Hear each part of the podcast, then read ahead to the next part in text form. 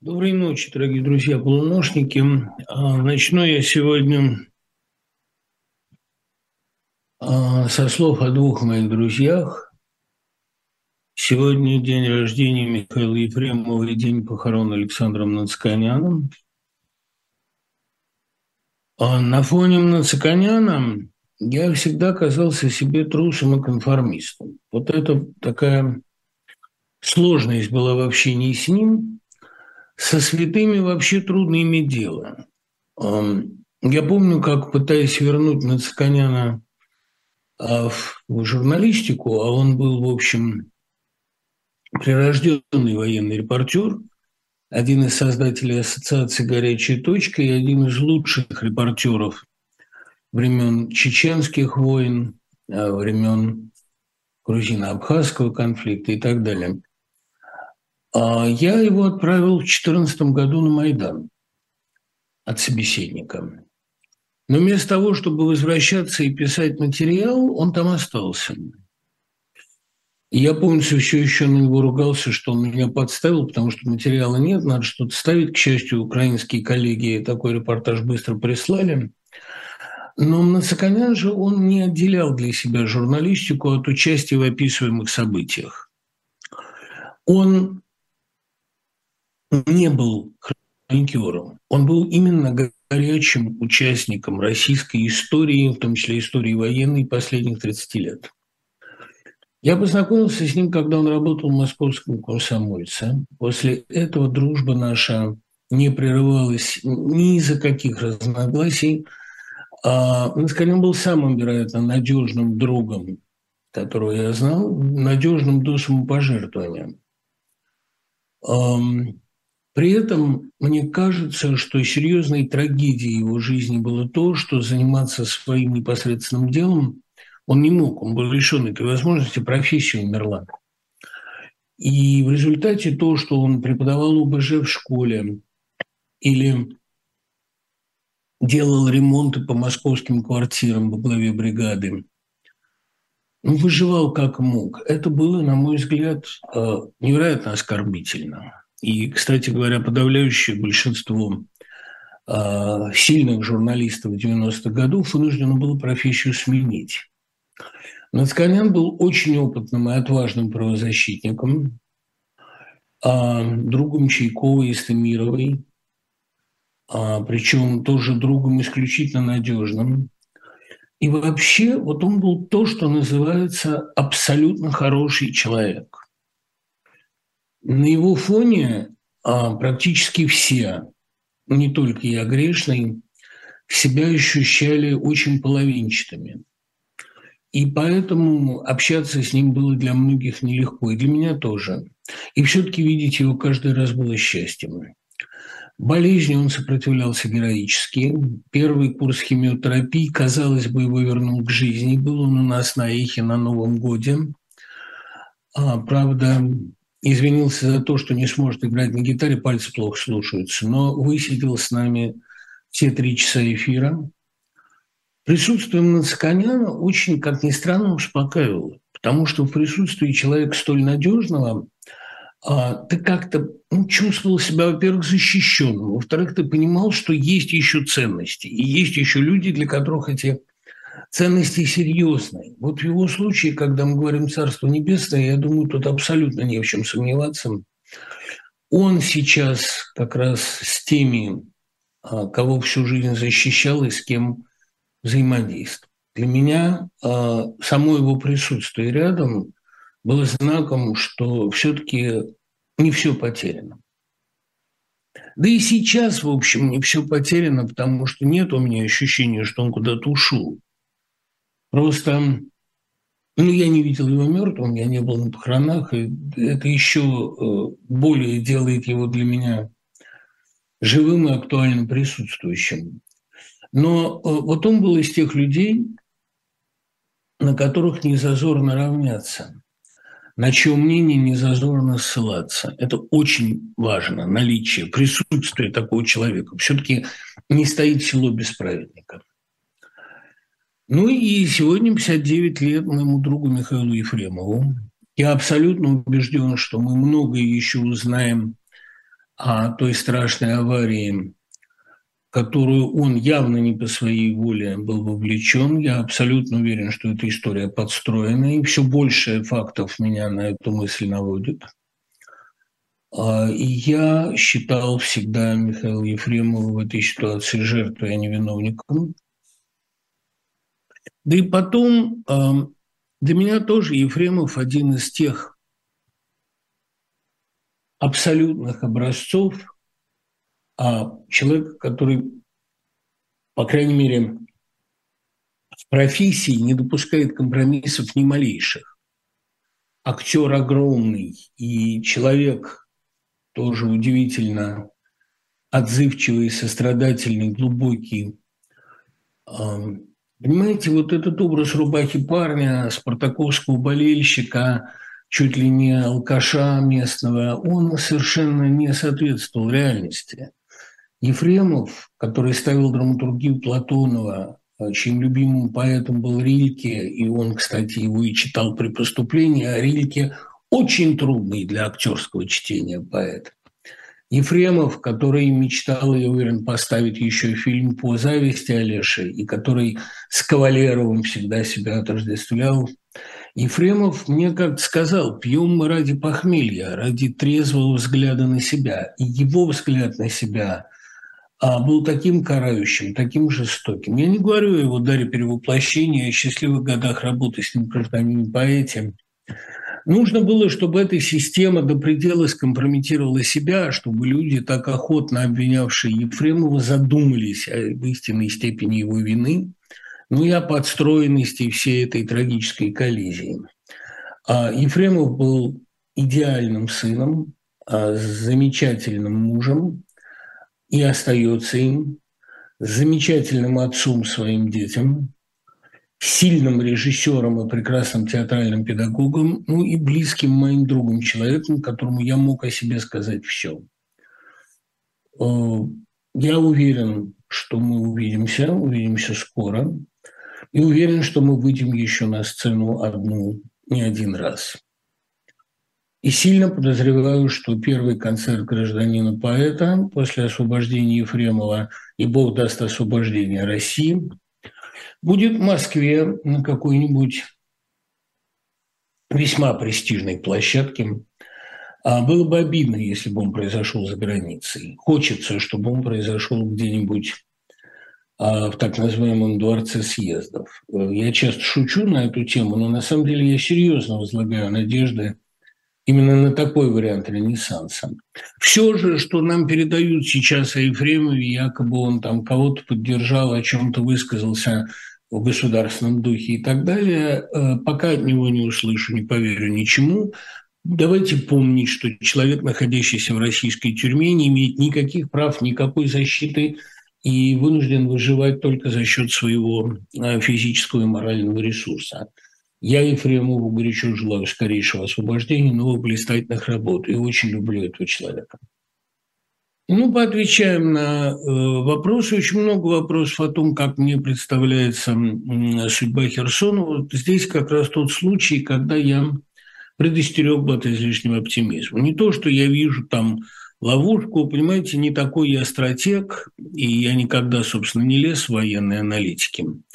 Но поскольку судьба местного населения, как это уже показали и Мариуполь, и Донецк, России, глубочайшим образом безразлична, я ожидаю любых, как ни странно, любых самых бесчеловечных поступков с этой стороны. И мне кажется, что судьба Херсона, которая, вероятнее всего, будет решена в ноябре, не дает нам сейчас оснований для избыточного оптимизма. И говорить, что вот Херсон наш, или русские ушли, или русских выбили оттуда, мне кажется, пока еще нет оснований. Тем более, что сам город в ситуации безвластия, а в городе видят бойцов различных российских формирований.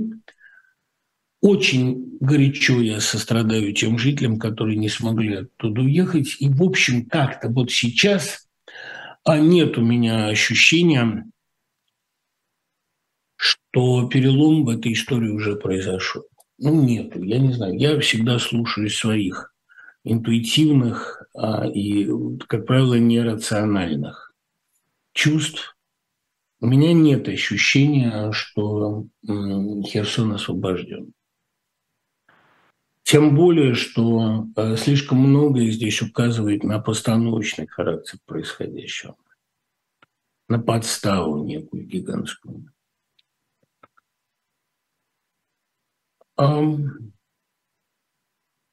Расскажите о Сальери, образ Сальери у Пушкина.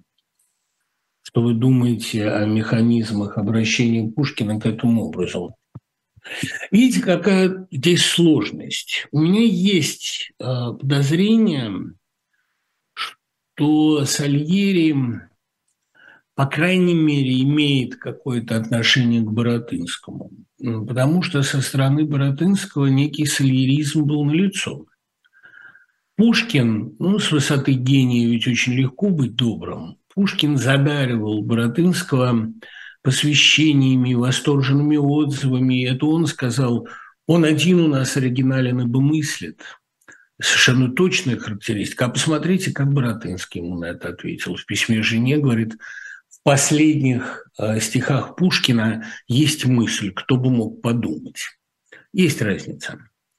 Ну и вообще, Баратынский, мне кажется, при всей его несомненной гениальности, поэтому все-таки меньшего масштаба, значительно меньшего разнообразия, меньше оркестровости по Евтушенко.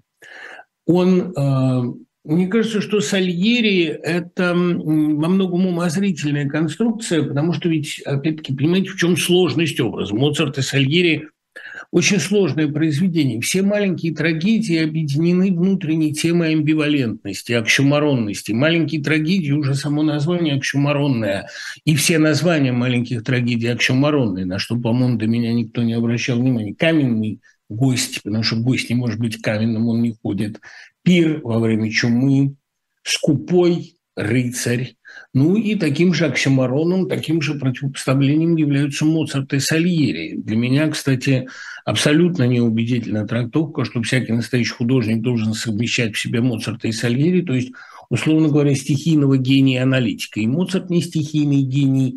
Интерпретация Моцарта как светлого такого вечного ребенка, она грешит ужасной пошлостью, наивностью. Ну и, конечно, сальеризм не входит в число добродетелей художника. Мне приходилось уже писать о том, что Сальери убивает Моцарта не из зависти. На самом деле, для того, чтобы завидовать Моцарту, надо понимать меру гениальности, меру величия Моцарта. А зависть – сестра соревнования, следственно, хорошего роду. Это слова Пушкина. И зависть действительно предполагает, по крайней мере, сознание своего места. Я абсолютно уверен, что когда Ходасевич называл Маяковского декольтированной лошадью, он понимал, и Якобсон, кстати, в поколении растратившим своих поэтов, он об этом говорит – он, конечно, понимал масштаб Маяковского и понимал свой масштаб на этом фоне, при том, что Ходасевич большой поэт. Истинный сальеризм заключается вовсе не в зависти.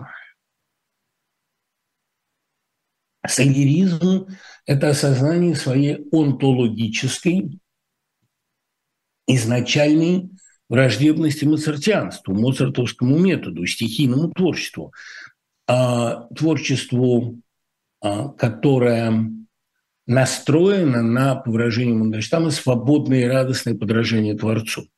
Для Сальери творчество мука, пытка, и оно очень умозрительно, очень рационально. Музыку я разъел как труп. Он именно органически всей своей природой не приемлет Моцарта. Для него Моцарт – оскорбление искусства. И моцартовская шутка со слепым скрипачом для него – это маляр безбожный мне пачкает Мадонну Рафаэля. Это Моцарт входит в храм. Для Сальери действительно служение искусству – это храм. Это всегда такая немножко масонская храмовая культура, культура избранных, конечно, культура, предполагающая совершенно паучью серьезность. Моцарт для него – оскорбление того святого ремесла, к которому сам Сальери относится с такой тошнотворной серьезностью и непримиримостью. И убивает он Моцарта именно потому, что у Моцарта так хорошо получается искусство, и это компрометирует саму идею искусства.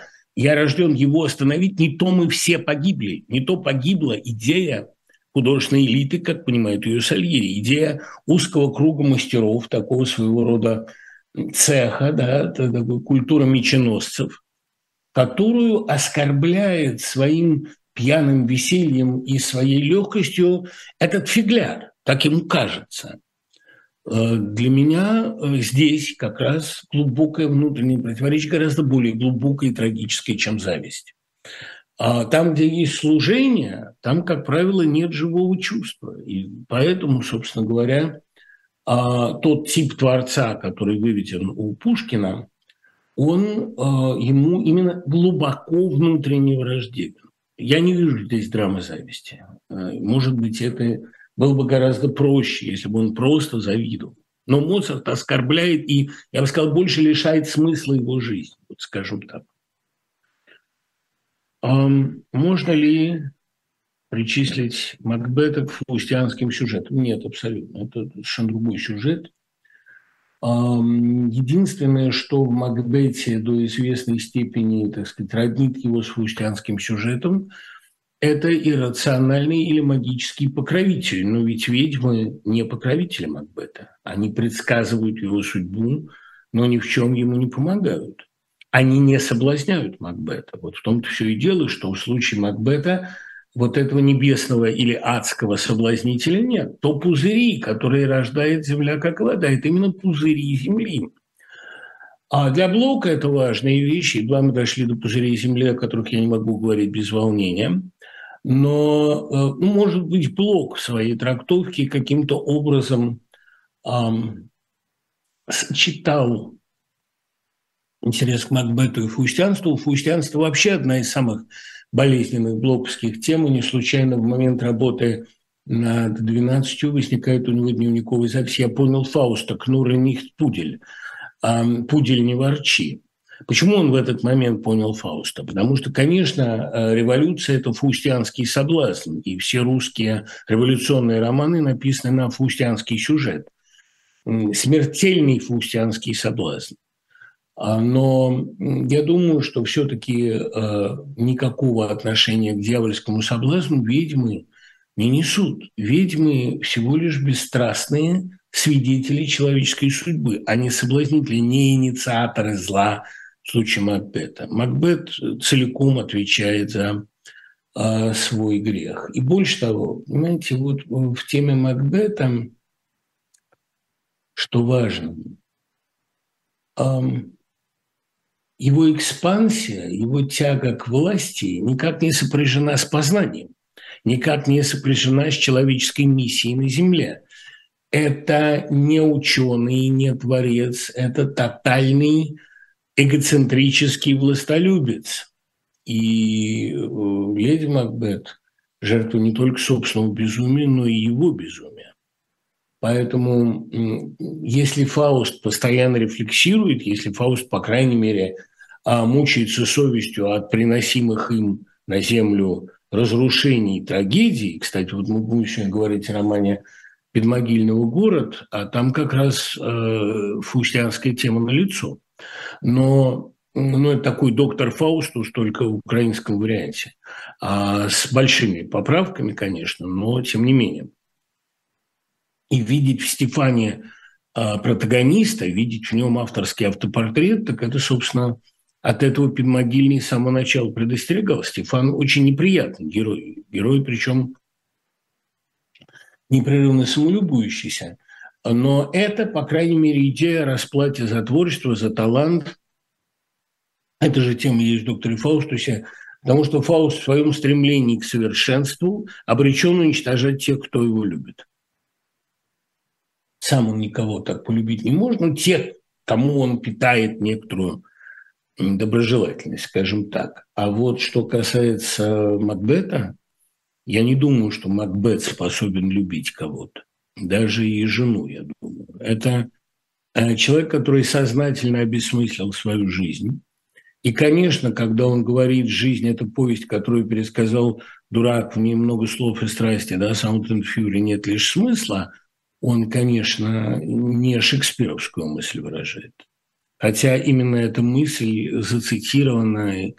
На самом деле Макбет – это как бы извращение Гамлета. Это то, чем мог бы стать Гамлет, если бы, не дай бог,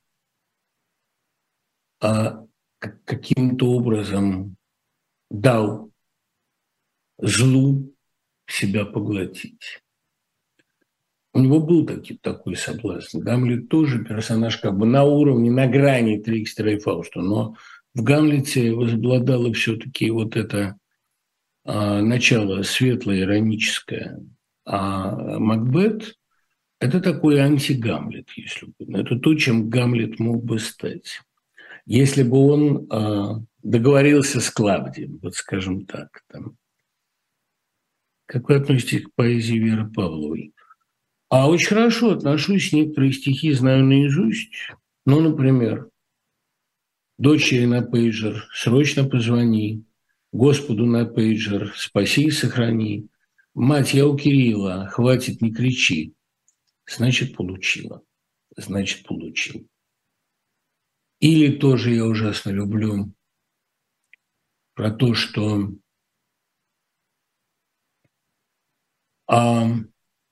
ну, там про то, что покойника на том свете, да, встретят новосёла. Да, не страшна могила, а встретят новосёла, смерти сторожилы, музыкой веселой, а долгая дорога, страшная усталость. Папа скажет строго, Верка исписалась. Я, понимаете, немного, конечно, я это, может, как-то правлю, потому что я по памяти их цитирую, но вот это «исписалось» – это замечательно поставлено, потому что не «исписалось» в смысле перестала писать, не может больше писать, да, а в смысле растратила себя, растратила как мел об доску. Нет, я Павлу очень люблю, я надеюсь с ней в ближайшее время в Торонто повидаться. Симпатичен ли вам герой постороннего Камю? Мне кажется, время посторонних прошло. Я хочу быть вовлеченным. Илья Золотые, ваша слава. Я тоже хочу быть вовлеченным. Мне никогда не нравился посторонний. И насколько мне нравится «Чума», роман скучный, но сознательно скучный, показывающий дикую скуку чумы, дикую скуку эпидемии, войны, скуку всего нетворческого, всего навязанного. Настолько мне не нравится «Посторонний». Но «Посторонний» считается великим экзистенциальным романом, значит, я не рожден читать великий экзистенциальный роман. Я именно при всей любви к Камю, к его переписке, к его трактатам, к его «Сизифу».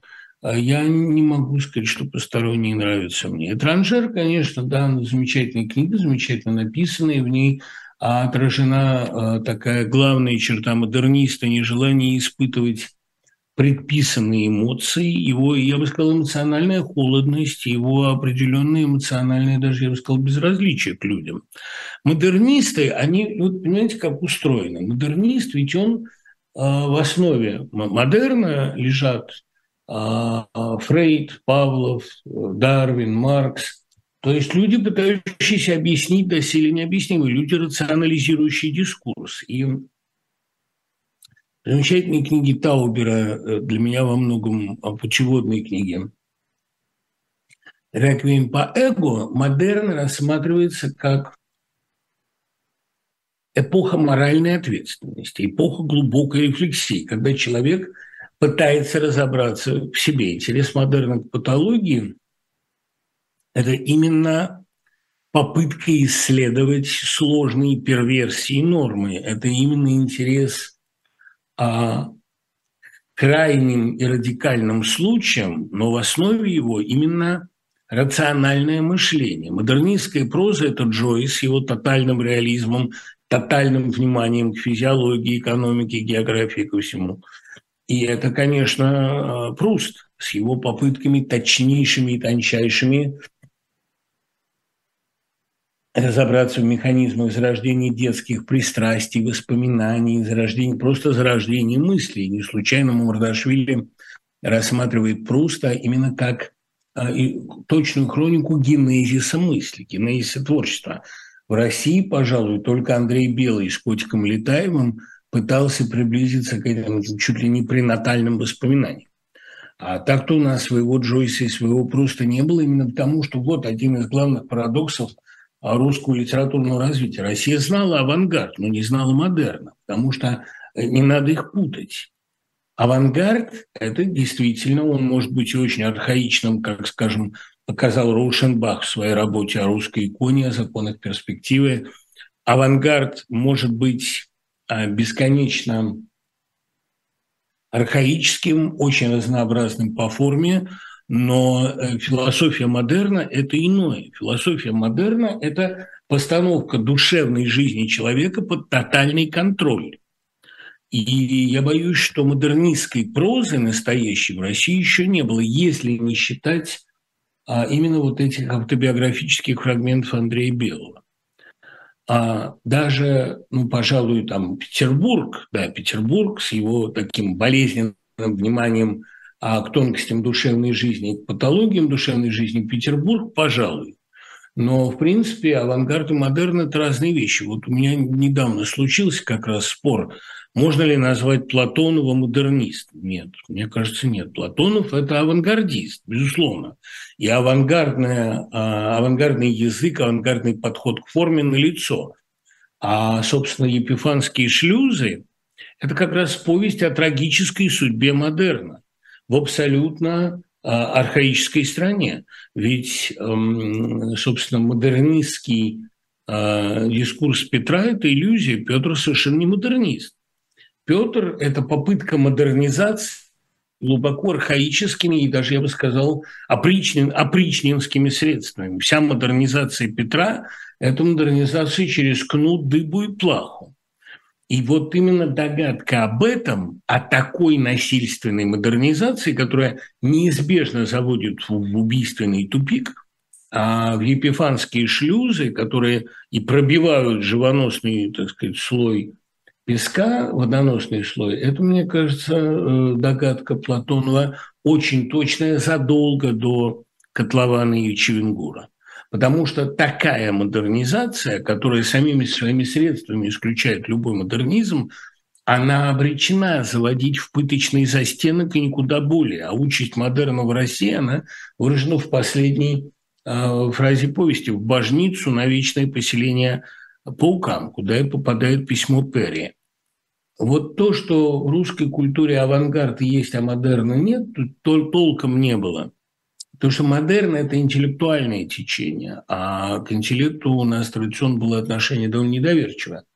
Я думаю, этот перекос будет выполняться, выправляться будет годами. Именно потому, что новая русская проза будет прозой модерна, прозой анализа. Кстати, единственным строго модернистским произведением советской эпохи я должен назвать «Перед восходом солнца». Потому что Зощенко как раз с модернистской дотошностью исследует собственное бессознательное, собственные комплексы, страхи, их происхождение. Вот это модернистский роман, как мы должны, как мы привыкли понимать практику модерна. А при этом он совершенно не авангарден по форме и даже, в общем, гораздо более традиционен, чем сказовые вещи Зощенко, где были речевые маски, а здесь он говорит от собственного лица и говорит, на мой взгляд, гораздо убедительнее и талантливее. Но это возможны разные, опять-таки, разные подходы. Но я вижу это так. Как вы относитесь к текстам Земфиры? Так же, как она сама. Текст в песнях Земфира, она сама об этом говорила, как правило, вспомогателем. Но, впрочем, может быть, как раз, когда пишешь «чем случайнее, тем вернее», там и проговариваешься о каких-то вещах. Но я вообще к тому, что Земфиры, отношусь, ну, так сказать, с дистанцированным, спокойным доброжелательством. Она никогда не была для меня тем, чем были и остаются БГ, или Богушевская, или Кортнев. Я верю или как минимум хочу верить в Бога, и в доказательство его существования обращаюсь к словам Гринштейна: «Если есть жажда, должна быть и вода». Но боюсь, что не вижу Бога в себе. Нужно ли оправдывать свою веру для себя самого? Ну, Илья, знаете, я когда Петра Мещеринова, отца Петра, спросил, чем объяснить духовный кризис матери Терезы, которая откровенно писала своему духовнику, что очень часто перестает видеть Бога и перестает видеть смысл своего служения, он это объяснил тем, что чем ближе подходишь, тем хуже видишь. А может быть, вы потому и не видите, что вы достаточно близко подошли. Понимаете, Бога обычно ищет тот, кто не чувствует его присутствия. А если вы чувствуете, то значит все в порядке. Если вы находитесь в диалоге, при этом совершенно не важно, так сказать, какова объективная реальность. Насчет объективной реальности у меня вообще есть довольно серьезные сомнения.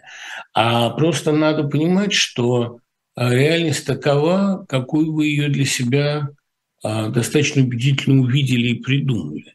А если вы благодаря такому видению реальности культивируете в себе чувство доброе и создаете хорошие тексты, то значит, эта реальность имеет отношение к правде сокрытой, но тем не менее несомненной. А если ваши убеждения уводят вас прочь от людей, от себя, от литературы, от творчества, то значит, это неправда. Вот и все. Ваше отношение к Евгению Харитонову, его сравнивают с Розановым и даже с Чеховым. Андрей, я очень сострадательно и уважительно отношусь к некоторым текстам Харитонова, но в целом сборник под домашним арестом кажется мне чрезвычайно неровным. У Харитонова есть гениальные тексты, как, например, «Жилец написал заявление», или «Покупка спирографа», или «Пресловутая духовка». И есть стихи очень сильные, но есть у Харитонова тексты, которые оставляют меня совершенно равнодушным. И это не потому, что это гей-культура. Мне кажется, кстати, там, в общем, совершенно неважно, гей это культура или нет. Просто действительно очень тонкий человек с идеальным вкусом, с сильно разболтанной нервной системой, человек, вымотанный страхом и репрессивным, не просто духом государства, а репрессивной атмосферой в стране.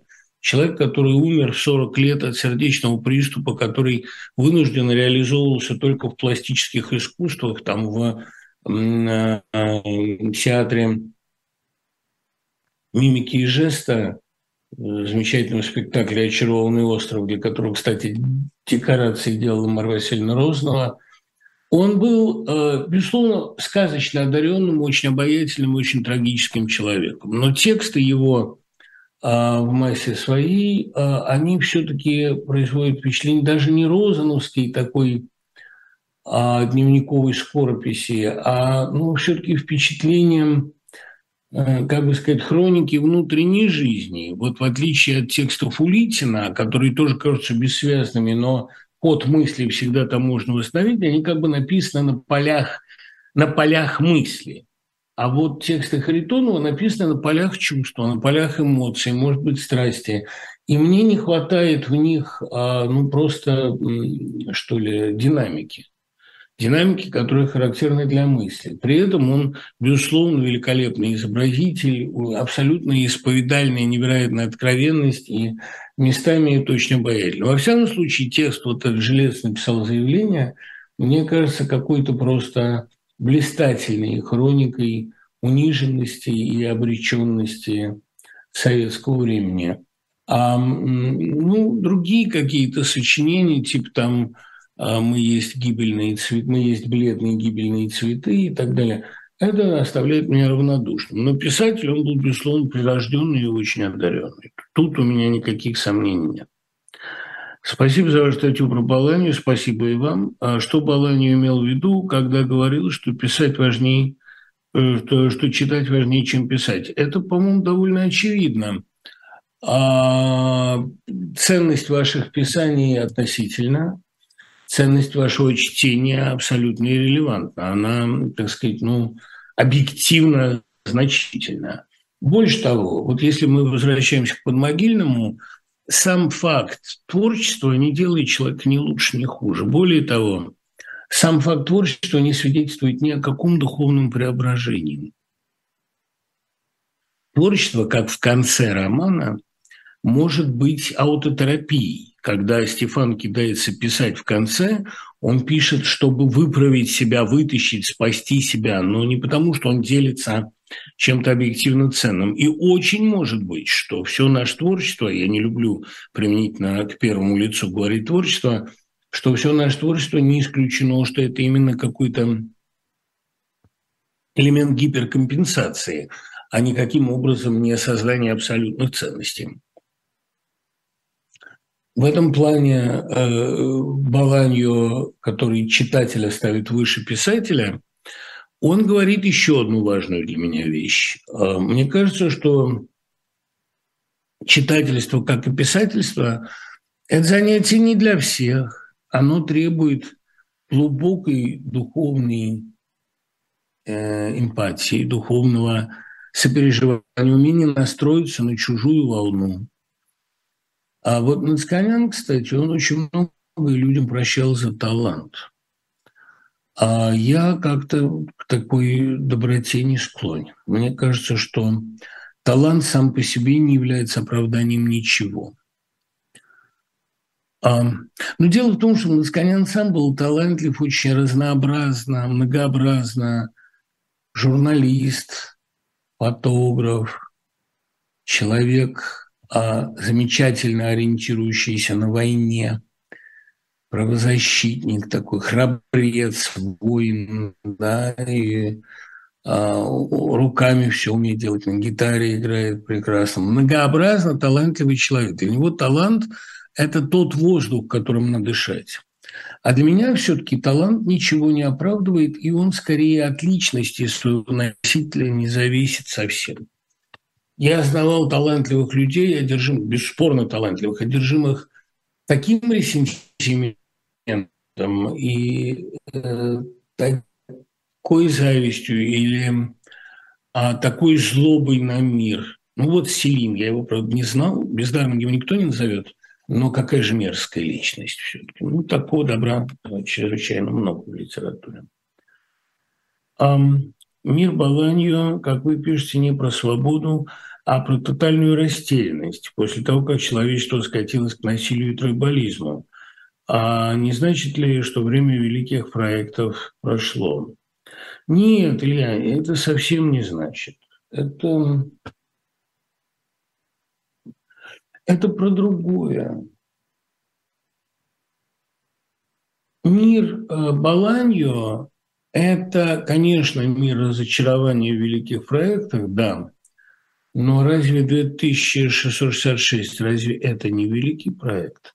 Это просто поиск каких-то новых, более далеких точек приложения. Это скорее вера в то, что наши усилия, ну как в миллиарде лет до конца света, сойдутся в невидимые нам точки. Прочтите что-нибудь из нового сборника. А знаете, я вообще не очень люблю из себя читать, но, пожалуй, что я прочту, потому что есть вещи, которые под настроение. Я не все еще выучил наизусть, подождите, я за ним схожу.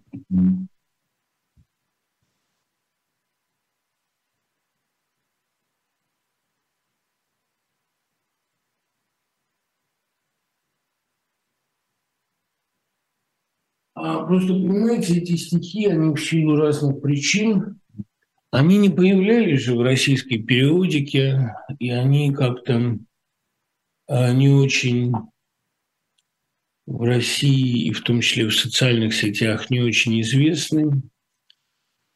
Ну, есть какие-то тексты, которые мне нравятся еще до сих пор самому, и которые, да, вот я, пожалуй... прочел бы с удовольствием.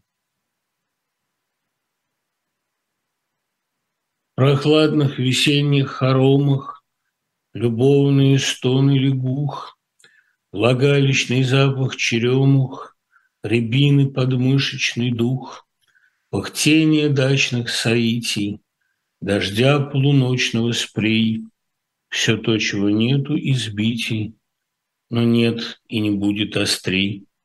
Вот Родина, нечто сырое, утроба, гробы и грибы, как писк комариного роя, умильные вампирии мольбы, гнилушечный свет над болотом, туманы, роса и ботва, враждебные всяким полетам, ползучие чувства родства. Все запахи дали и боли тебе не заменят, не злись, интимнейшей сладостной вони, окутавшей склизкую близь, закат в заболоченных чащах, деревня Кощея Тащей, соседей нежнейших, горчайших и самых вонючих вещей. Да, ну ладно. Какое, по вашему месту, то, что Камю занимает падение? Мне сложно сформулировать мировоззрение героя. Можно ли сказать, что он подводит итоги человеческой истории? Нет, не человеческой истории. Он подводит итоги цивилизации. Тупик цивилизации. Там ключевая сцена в лагере, где он осознает свою неспособность бороться и неготовность. Вот, наверное, как-то так.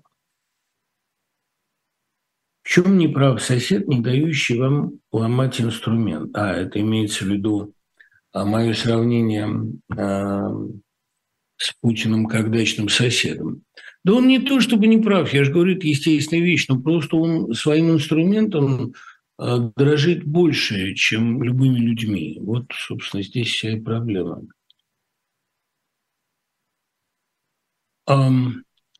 Вы дали определение невезения как состояние, когда Бог смотрит на человека недоброжелательно. Но не лучше ли такое отношение Бога, если сравнить его с безразличием, когда он вообще смотрит мимо?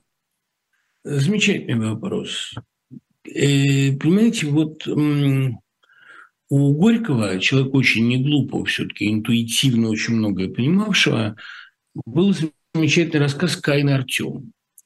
Кстати, очень неплохо экранизированный Петровым Бытовым, который тоже при всем своем безумии, уже тогда начинавшемся, при своей паранойи, просто что говорить, он был довольно глубоким, все-таки интуитивно глубоким человеком. Я помню, мне Марголи цитировал рецензию на картину, где сказано, что в советское время даже человек явно глупый или безумный не способен сделать талантливое произведение. Значит, про что Каин и Артём у Горького? Это история дружбы такого сельского богатыря, ленивого еще, при этом такого сильно пьющего, баб, портящего неутомимо. А дружба его с евреем. Там мужья на него напали, отходили по ребрам, чуть он не погиб, а еврей его выходил. И он стал еврея защищать. А потом, видите, все над ним смеются, надоело ему защищать еврея. И он ему говорит, ну, извини, Каин. Он на самом деле не Каин, его Хаим зовут, ну, так, в этом приволжском селе его зовут Каином. Он говорит, ну извини, не могу я больше тебя защищать, потому что через это смеются надо мной. А тот говорит, да, конечно, нас защищать-то нельзя. Нас сам Бог отверг. И тот говорит, ну если так, то, конечно, против Бога-то я не попру. Отношения евреев с Богом – это действительно отношения, понимаете, отношения с нелюбимым ребенком. Бог как-то действительно назначил их своими детьми, а потом то ли отверг, то ли разочаровался, то ли обиделся за сына. Ну, действительно, как-то он очень к ним пристрастен, но пристрастен как бы все-таки родствен. Вот это важно. Да, здесь вы правы. Лучше все-таки, когда Бог тебя не любит, чем если он тебя в упор не видит. Про это есть хороший очень анекдот. Вообще русские религиозные анекдоты, они отличаются удивительной глубиной, удивительной проникновенностью. Ну, скажем, вот этот, когда Христос водит праведника, устраивает ему экскурсию по раю, вдруг видит, сидит, пирует итальянская мафия. Говорит, Господи, а эти что здесь делают? Ну, знаешь, все-таки они очень много жертвуют на вдов и сирот. Идут дальше, видят, сидит впервые американская мафия. А эти что здесь? Ну, знаешь, все-таки они там помогали в разное время христианским церквам и тоже много жертвовали. И не только, там, ну, все-таки они милосердные ребята. И потом, если жить все время по закону, то это ведь с ума сойдешь. И дальше идут и видят, пирует еврейская мафия. Господи, ну это что? Ой, не спрашивай, это какие-то папины родственники. Это какие-то папины родственники. Но то, что это родственники, это несомненно.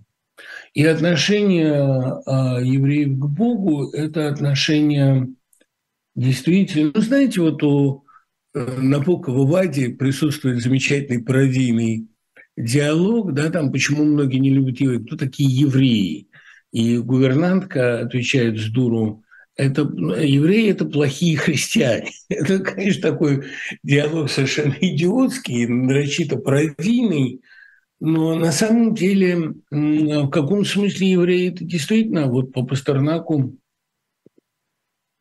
люди, которые прошли мимо божественной красоты и милосердия этой новой веры.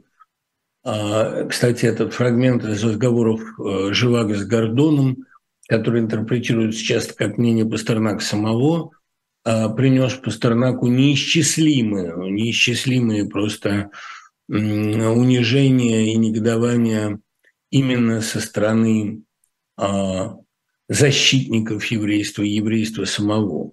Это трактуется как антисемитизм выкреста, хотя ничего, так сказать, антисемитского в этом нет, что евреи предпочли иронию и жалобы красоте, широте, всеохватности христианства. Это действительно такое несколько снисходительное понимание еврейства как чего-то архаического, застывшего за шаг до откровения. Но все равно, как бы то ни было, евреи, даже если внимание Бога как-то переключилось на других, была такая статья одного русского националиста «Переход богоизбранности», теперь русские, значит, занимают внимание Господа. Как бы то ни было, у евреев с Богом отношения родственные. Понимаете, как бы ни складывались ваши отношения с отцом, он все равно отец, и вы ему все равно не чужой. Больше скажу, вот два великих автора, которые, безусловно, во многом друг друга дублируют, две инкарнации Бабель и Гоголь. Этот сюжет поставили в центр своего творчества. Отношения Тараса Бульбы с двумя сыновьями. Христос как бы разложенный на силовую и любовную ипостаси, на Остапа и Андрея. Это в несколько травестийном виде повторяется в отношениях абсолютно ветхозаветного персонажа Менделя Крика с Беней и Лёвкой. Конечно, Лёвка такой кавалерист Остап, Беня – такой любовный, любящий бандит Андрей, для которого человечность, ирония, милосердие всегда выше родства. И, кстати, в финальной сцене примирения с отцом это есть, но я имею в виду пьесу «Закат». Но, по всей видимости, просто ветхозаветная коллизия, когда отец с сыновьями решительным образом расходится, видимо, коллизия сыноубийства или принесение сына в жертву, она из Ветхого Завета перекочевала в христианство, и она, видимо, является для христианства одной из ключевых. Видимо, конечно, пусть будет твоя воля, но не моя, но, безусловно, гефсиманский момент в христианстве присутствует. Да? Или лама савахфайна. Для чего ты оставил меня? Или для чего ты подставил меня, вот если можно так это сказать. Дело в том, что у Бога Отца все-таки с христианами тоже очень непростые отношения и с христианством. Об этом есть тоже совершенно гениальный анекдот. Помните, когда к раввину приходит еврей и говорит: «Господи, что делать? Мой сын принял христианство». Господь сочувствует вам, но у него те же проблемы. Боюсь, что это неизбежный внутренний конфликт. Можно ли сравнить талант Синявского и Даниэля? Ведь первый достиг куда большего. Тот ли случай у Даниэля, когда человека выбили Моцартом? Ну, Даниэль написал гораздо меньше, и Даниэлю, конечно, не дали реализоваться. Но «Говорит Москва» – это повесть, которая не уступает лучшим текстам Синявского. И скажу вам больше, «Говорит Москва» – это произведение, во многом предсказавшая литературу 90-х и опередившая свое время, а «Искупление» – просто гениальная проза. И при этом не забывайте, что Даниэль – это первоклассный поэт. Стихи из неволи – это творчество высочайшей пробы. А потом, видите, все-таки, ну, конечно, Синявский был богаче и разнообразнее одарен. Проза Синявского – это стихи настоящего. Вот великая модернистская проза, рефлексивные, такие вещи, как «Гололедица», где препарирован сам пот времени, или «Пхенц», совершенно гениальный и пронзительный, или «Невероятной мощи Любимов». Это, конечно, литература высочайшей пробы. То, что Синявский писатель первого ряда, ну, рядом с Петрушевской, которую он так высоко ценил, или с Искандером, которого тоже очень любил он, для меня совершенно несомненно. Синявский – это огромный писатель. Некоторые его сочинения – «Мысли врасплох», «Графоманы», особенно, конечно, «Ты и я», тончайшее, сложнейшее исследование религиозного чувства. На этом просто печать гения. Притом не говоря о том, что вот как-то хохотать по-настоящему меня может заставить на сегодняшний день, пожалуй, один Синявский. Именно потому, что его юмор такой циничный, абсурдистский, он лучше всего соответствует сегодняшним временам. Но Даниэль – это случай как раз скорее непроявленного гения, потому что у Даниэля были все потенции огромного писателя. И, кстати, он как личность, многие вспоминают, был бесконечно обаятелен. Наверное, это тот случай, когда можно словами Уайльда сказать: «В жизнь мою я вложил свой гений, а в литературу всего лишь талант». Я боюсь, что Даниэль – это вот то. И, кстати, в воспоминаниях Абрам де Мэри, главы которых я читал, подчеркнуто, что Даниэль был человеком какого-то невероятно жертвенного благородства и очарования. И поэтому, кстати говоря, до Синявского, до романа с Синявским, у Марьи Васильевны был короткий роман именно с ним. Ну, интеллигенция тогда вообще была узкой очень прослойкой, и как все друг друга знали через одно рукопожатие, она познакомилась с Даниэлем раньше, чем с Синявским. Я понимаю, что Синявский как личность и как писатель явление гораздо более мощное, но при этом и как бы более насмешливое, более ядовитое. Я думаю, что при всей доброте и при всем человеческом очаровании Синявского он был человек очень непростой. В него, его можно было возненавидеть, а вот в Даниэля нельзя было не влюбиться. При том, что внешность у него была такая, казалось бы, обезьянья, но вот женщины просто чувствовали себя перед его очарованием совершенно беззащитными. Он для меня какой-то, ну, удивительный пример человечности. И как Марья Васильевна также говорит о нем в интервью, это редчайший пример, когда высочайшая нравственность сочеталась с абсолютным промискуитетом. И больше того, даже этот промискуитет был каким-то, что ли, проявлением гуманизма, таким даром любви, если угодно. Ну, как у Шукшинского Сураза, наверное, вот так. И потом, все-таки, понимаете, стихи Даниэля – это, ну, это очень высокий класс. Это не только цыганки, знаменитые, положенные на музыку в диссидентской среде и исполнявшиеся Вадимом Делане в заключении. Он говорит, наверное, лагерь был единственным местом, где можно было в Советском Союзе публично петь стихи Даниэля. Но при всем при этом, ну, он действительно блистательный мастер.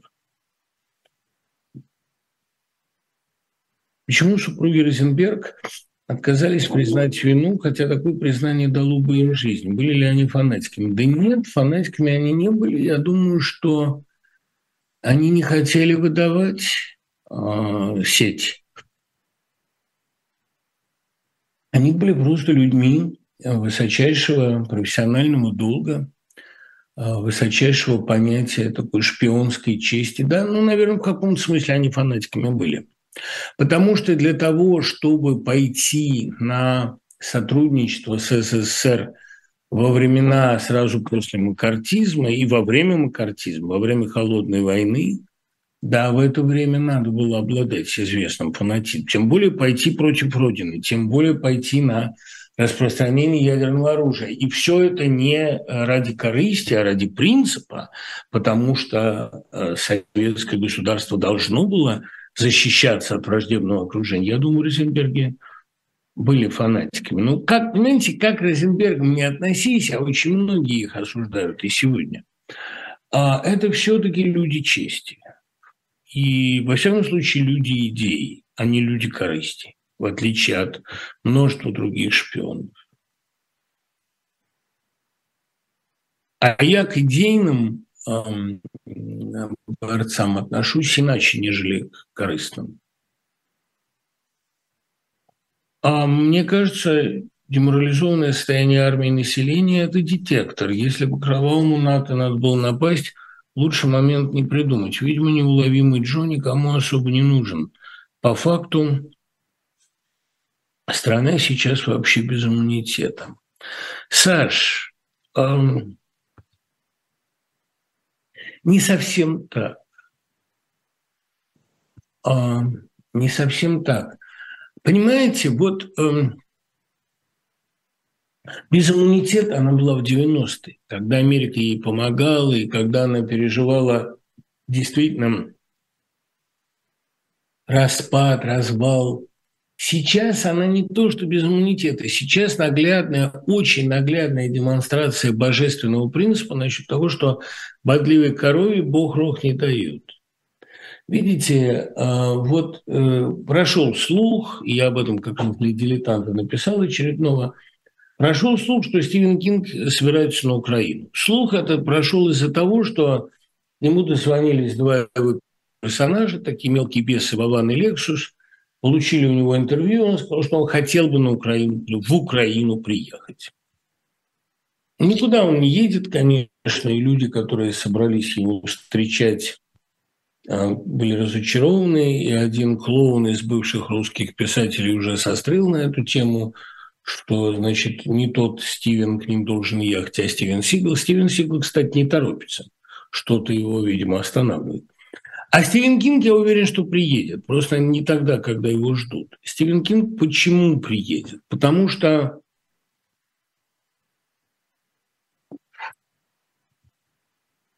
он предсказывал этот страшный жар под золой. Предсказывал вот этот реванш адских сил, казалось бы, загнанных в канализацию, казалось бы, погребенных. В способном ученике это есть. Вот фаустианский текст, кстати. Особенно это есть в «Оно». А мы думали, что мы победили фашизм. А он рядом. Копни, и вырывается протуберанец. А вот сейчас в украинской войне там просто действует чистое, химически чистое зло. И потому его противникам приходится, хочешь не хочешь, становиться носителями добра. При том, что они слабы, как всякие люди, у них есть свои глупости и заблуждения, как у всяких людей. Но они люди, и они противостоят дьяволу, противостоят дьявольскому злу. А Россия наглядно демонстрирует то, что если расчистить место, если вытоптать, выжечь в себе пустоту, вытоптать свою культуру, свой талант, свою бескорыстие, если все это уничтожить, то на пустое место устремляется дьявол и как газ заполняет весь предоставленный ему объем. И Кинг, конечно, должен был бы туда поехать, потому что там разворачивается коллизия из собственного его творчества. Это же сквозная тема Кинга, когда зло прорывается в быт, и вдруг на ровном месте из обычного дурака образуется злодей. Вот под куполом шериф. Вот та самая история. Это о том, ну как в фейри-тейле в последнем романе, в сказке, Там есть портал, не буду спойлерить, но есть портал, через который другой мир пересекается с нами. И через этот портал в наш мир входит не добро. Не только добро, назовем это так. И не только золото. Через этот портал в наш мир входят чудовища, монстры. И вот Кинг, он про портал. В Украине сейчас портал. Портал в Армагеддон, в такую последнюю битву, если угодно. Она, конечно, не последняя, но она очень значительная. Не кажется ли вам, что Виктор Пелевин приехал в Россию 25 февраля? Нет, не слышал об этом никак. Никаких у меня догадок на эту тему нет. И мне кажется, если бы он был в России, он не мог бы пройти мимо таких вещей, которые мне сейчас происходят. Ни один художник не может мимо этого пройти. Ваше мнение о сестрах Бронте. Ну, кто я такой, чтобы иметь мнение о сестрах Бронте? Это три гениальные женщины. Я больше всего люблю «Грозовой перевал», но и Джейн Эйр – абсолютно великая книга. Читал в Википедии, что вам не нравится Фауст. Слушайте, в Википедии столько про меня набрано. Там статья про меня содержит какое-то количество, ну, совершенно непропорциональных оценок. Там упоминаются какие-то дикие статьи обо мне, каких-то совершенно бездарных и наглых людей, типа Дымшица, и не упоминаются более или менее, значит, монографические статьи типа Сурат. Да, вам не нравится Фауст. Мне очень нравится Фауст, но просто вы Википедию не читайте, а читайте меня. Или слушайте то, что я говорю. Из всех текстов Фауста мне не нравится Даниэль Мартин. Но я люблю чрезвычайно и «Энигму», и «Башню черного дерева», и больше всего, наверное, «Коллекционера». Люблю и «Волхва», хотя у меня сложное отношение к этому роману. Люблю и Мэгота, и «Женщину французского лейтенанта», а выше всего написанного Фаустом ставлю его «Двухтомный дневник». Так что вот это мнение Википедии, мягко говоря, не соответствует действительности. Можно ли сказать, что Ходорковский прелестился фаустианским соблазном революции? Нет и нет. Дело в том, что Ходорковский делал все, чтобы в России революции избежать.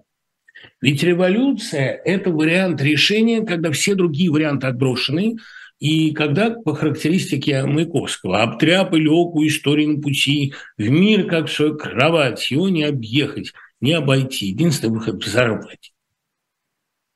Ну, когда ничего нельзя сделать, а к будущему двигаться надо, когда на пути будущего выстроена железобетонная стена.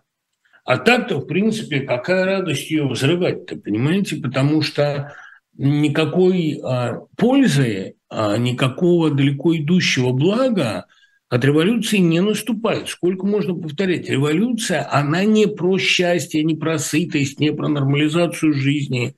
Революция, она про тот блаженный и божественный момент, когда рушится тысячелетнее прежде, когда падает, рушится чудовищная система.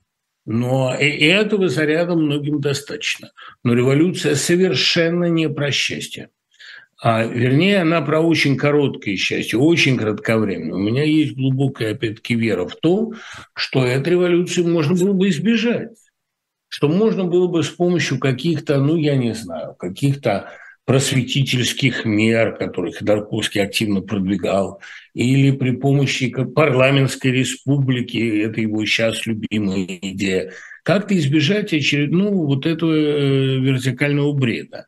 Но, конечно, сама вся революция – это не оптимальный, а последний выход. И я очень надеюсь до сих пор, что масштабной революции в России не произойдет. Именно потому, что за революцией с неизбежностью следует смута и гражданская война. Недавно в интервью Виктор Ерофеев назвал Кадырова глубоким и вызывающим у него интерес как глубокий человек. А как вы относитесь к Ерофееву? Если он действительно это сказал, а я своими ушами не слышал, то далеко не с тем интересом, с каким он к Кадырову. Как вы считаете, станет ли 2666 Боланью бестселлером в России или, несмотря на только что вышедший перевод, останется удовольствием для немногих чудаков? Понимаете, немножко сейчас не до того. Но Боланьо обладает счастливым свойством подсказывать ответы. Вот вы его открываете на какую-то страницу, он вам дает ответ. Он очень глубоко взаимодействует с сердцем читателя, с его мыслями. 2666, если будет прочитано в России, то сработает, как Боланьо и предполагал. Ведь он эту книгу оставил для своих детей, которых он называл своей единственной родиной, единственными людьми, перед которыми он в ответе. Он писал ее, чтобы обеспечить их будущее. И это очень увлекательная книга, очень интересная. Поэтому я думаю, что ее глубокий смысл, глубокий, очень неочевидный, очень сложный, не будет сейчас считан. И прочтут, конечно, прежде всего третью часть, третью и четвертую части, которые касаются так называемого фемицида в Мексике, массового и совершенно реального убийства женщин в мексиканской провинции, где, кстати, сейчас есть версия, что там действовал не один маньяк, а двое маньяков в связке с властями коррупционной. Но вот даже если одна эта часть будет прочитана, это уже очень мощное подспорье в осмыслении иррациональной природы зла. Ведь понимаете, чем прекрасно наше сегодняшнее время, если оно вообще чем-то прекрасно?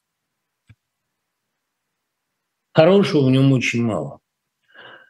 Но прекрасно, по крайней мере, одно. Вот то, что происходит сейчас в мире, это происходит не по экономическим причинам и не по геополитическим, а по иррациональным, а иногда по моральным. Это вот почему эта война вызывала с самого начала такой интерес у писателей. Это война писателей. И для Стивена Кинга это тоже, в общем, его тема. Ни пошлые экономические механизмы, ни какие-то причины личных ссор, ни какие-то проблемы в политической закулисье. Этого не вызывали. Это война прошлого с будущим. Война за то, чтобы будущее не наступило, по крайней мере, в России. И, кстати говоря, именно поэтому она не пользуется в массах никакой популярностью. Понимаете, ведь почему Великой Отечественной подвиги совершались? Потому что это была война на стороне будущего. И люди это понимали. На них страшная прошлое рванулось и стало их кусать, как вампир. И они забили осиновый кол в гроб этого вампира, но он их покусал, и они сами заразились. И вот сегодня это же дикое фашистское прошлое воюет с будущим. А воевать за то, чтобы будущее не наступило, это довольно гибельная штука. Люди не могут за это воевать. Если они чувствуют, что они именно вот воюют за вечную власть одного не очень достойного человека, ни малейшей надежды на то, что они будут за него искренне воевать, нет и быть не может. Вот здесь как раз все чрезвычайно наглядно. Почему современный мужчина выбирает не подвиг в широком значении, а хлеб, выгоду и прикрывает это красивыми словами? Всякий мужчина далеко. Подвиг, ну, слова Брехта о том, что несчастная нация, нуждающаяся в подвигах. На самом деле, Брехт, конечно, здесь, мне кажется, положил уста Галилею, он немножечко пошел против себя. В подвигах нуждается всегда человечество. Просто как напоминание о том, что есть еще океан или что есть еще человечество. Вот у меня Надсаканян был таким напоминанием. А почему человек выбирает хлеб, это понятно, потому что мужество требует усилий, а к усилиям далеко не все готовы. Вы однажды рассказывали, как скучаете по вашим учителям и авторитетам, которые могли обратиться за советом, и чувствуете, что ваше поколение словно осталось одно. А нет ли у вас ощущения, что вы сейчас стали для кого-то наставником? Нет, наставником нет. И ощущения такого нет. Я могу вам сказать честно, что я делаю. Вот если лирика для меня не всегда аутотерапия, и проза совсем не аутотерапия, то вот сейчас это аутотерапия в чистом виде. Я не могу сказать, что это исповедь, и я отношусь к своей аудитории не как к посреднику между собой и Богом, но это возможность нечто проговорить, очень для меня важное. То ли потому, что артикуляционное мышление заставляет меня что-то формулировать, то ли потому, что отклик, необходимый мне, доказывает мне, что я еще не сошел с ума. Но вот это для меня чистая аутотерапия. И уж, конечно, мне эта программа нужнее, чем была. Какой из меня наставник? На что я могу наставить? Я могу более или менее поделиться своими ощущениями и подарить вам радостное чувство, что вы не одни. Вот это, да, это важно. Особенно для ночи это очень полезное чувство. А так, понимаете, вот эти 2 часа в неделю, когда я с вами, они для меня именно тем важны, что я в это время размыкаюсь, открываюсь. Так-то я, в то время, когда не разговариваю с женой, я большей частью варюсь в собственном соку. И это касается не пребывания, там, скажем, за границей. У меня как раз здесь очень много собеседников, наверное, больше, чем в России было. И студенты у меня здесь прекрасные, очень такие умные, неожиданные, с ними говорить весьма полезно. Но откровением я бываю либо вот в разговорах с Катькой, либо в разговорах с вами. Это такие важные для меня вещи. С вами я могу быть откровенен именно потому, что мы друг друга видим, но при этом находимся в таком, небесном, воздушном общении, общаемся в каком-то особом измерении. Я всегда говорил, что вот прямой эфир – это особое состояние души, когда душа действительно пребывает в эфире, в каком-то тонком мире, где мы все как-то связаны. А с реальностью, с реальным общением это не имеет ничего общего. Вот поэтому я, наверное, уроки по Zoom люблю больше. Хотя это отнюдь не отменяет моего приглашения ко всем на новогодний эфир, который, я надеюсь, пройдет живьем. И я говорил уже со своим курсом в Свободном университете, говорил и со своим курсом в Европейском университете, что я всех жду. Мы найдем возможность собраться. Это, хотя нас будет много. Но все-таки Zoom это такое... Zoom – это как идеальная любовь платоническая. Советуйте что-нибудь из исторической литературы для дилетантов. Я не очень люблю историческую литературу, но вашему другу я могу посоветовать Марису Семашко. Мариса Семашко, да. Не только Емшан, у него много, да, и там «Искупление» Дабира, у него много замечательной прозы. «Епифанские шлюзы» Платонова, историческую трилогию Мережковского, особенно вторую «Царство зверя». Да, вот это великая историческая проза. Первая немножко орнаментальна. Ну и «Бич Божий замятина», вот так бы я сказал. Что касается моего отношения к Пикулю, о котором здесь спрашивают отдельно, оно выражено у меня в статье в «Дилетанте» о нем. Я люблю некоторые сочинения Пикуля, хотя они к истории никакого отношения не имеют. Но они энергично написаны, и он хорошо владеет сказом. Заканчиваю читать оправдание, какой режиссер из живущих мог бы экранизировать эту книгу. У меня, любимый современный режиссер у меня Валерий Тодоровский, но оправдание он делать бы не стал никогда, потому что там недостаточно, что ли, такого игрового плутовского элемента. У него даже в «Надвое» все-таки очень сильна при всей, безнадежности этого сериала, очень силен элемент такой дружеской насмешки. А оправдание, почему он, кстати, вызвал такую реакцию, он роман неприятный. Туда выброшено тоже в порядке аутотерапии все, что я ненавидел, все самые отвратительные воспоминания, самые отвратительные догадки. Вот это был роман чисто, так сказать, в видах самолечения и самоисцеления от имперского гипноза. И поэтому я не очень представляю, кто бы мог его поставить. Я не очень знаю, какой режиссер бы за это взялся. И сам бы я не взялся. Хотя он такой довольно кинематографичный, там все вроде, казалось бы, только ретроспекции трудно снять, но можно. У меня очень мало друзей среди телевизионных режиссеров. А человеку незнакомому я бы эту книгу не доверил. Я знаю, что я бы хотел экранизировать одну свою вещь, ну, помимо «Эвакуатора», который писался как сценарий. Я очень хотел бы сделать фильм по Остромову, не сериал, а именно фильм. Я знаю, как его делать. Я бы хотел, чтобы Остромова играл Кирилл Казаков. И я бы хотел вообще, ну, вот когда-нибудь я это сделаю обязательно, когда пойдет вот эта тотальная мода на экранизации всего, что в 10-е годы выходило и не было замечено, или было замечено, но не допущено на экран, тогда далеко не только меня, многих современных авторов тогда начнут экранизировать. Вот Остромову я бы снять хотел. И хорошо знаю, как эту картину снимать. Более того, для финала, а там финал хорошо придуман, мне Борис Борисович Гребенщиков обещал уступить мою любимую песню «Еще один раз», которой картина должна заканчиваться. Как по-вашему, есть ли еще минута свободы, чтобы успели вмешаться законы природы, или высшее вмешательство уже испепелило смоковницу, но мы этого еще не поняли? Саш, это стихи Пастернака, вот это чудо, довольно жестокое стихотворение. Он шел из Вифании в Иерусалим, сарания, грустью, предчувствий, томим. А это оно написано не зря тем же размером, что и «Рождественская звезда», и продолжает тему чуда, транспонируя его в другой регистр. Но это жестокое чудо по Лему, мрачное чудо.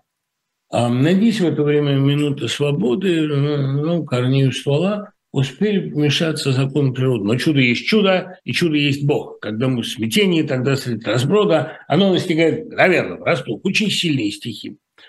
А для меня есть еще минута свободы. И я уверен, что законы природы успеют вмешаться. Кроме того, человечество – это же не бесплодная смоковница.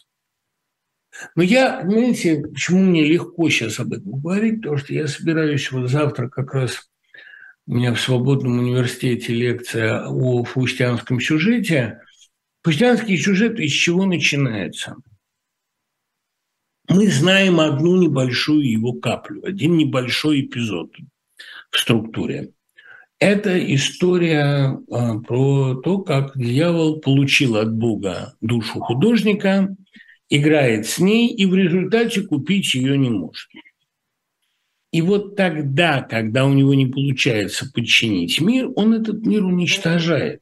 Ведь тут какая вещь, понимаете? Вот о чем, кстати, очень важно, почему важно пересматривать Германа «Трудно быть Богом». Это же продление, распространение повести Стругацких до истинной границ мифа. Это история о том, что если Румата не может преобразовать Арканар, он уничтожает Арканар. История как выглядит фаустианский миф в целом. Был падший ангел, который сбунтовался против Бога в силу своей гордыни. Он требовал, чтобы его сделали первым среди равных. Это не получилось. И его низвергли. Он, помните, вот сатана, подобно молнии, низверженный с неба в Евангелии от Луки. Он все время разговаривает с Богом, со сложной смесью о заискивании хамства, «пусти меня к себе, я твой лучший слуга». А Бог игнорирует. Бог иногда его посылает разведчиком, но, в принципе, он к нему относится как к старому софисту. Что может сделать дьявол, когда его отвергли? Они взяли восьмерку, двадцатку, да? Он говорит, так я же уничтожу твой мир, твое лучшее создание. Ты меня сослал сюда смотрителем, так я его уничтожу. А уничтожать его он не может его уничтожить, у него не получается. Он его поджигает с разных концов. А мир так устроен, что дьявольские усилия по его уничтожению ни к чему не ведут. Именно поэтому и у Руматы с Арканаром ничего не получается. Он многих порубал, но с Арканаром ничего не сделал. Больше скажу вам. Саул Репнин, когда расстреливает поток машин, это естественная реакция прогрессора на мир, который не поддается прогрессу. Ах, ты не хочешь прогресса, так не доставайся же ты никому. Это абсолютно правильно. Но машины продолжают идти. Бог так построил мир, что он не поддается уничтожению, что он не поджигается.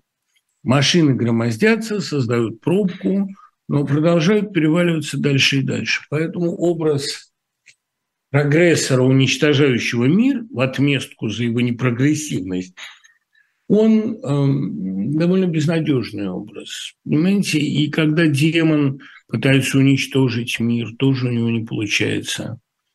И тогда он в отчаянии кричит: «И равнодушная природа!»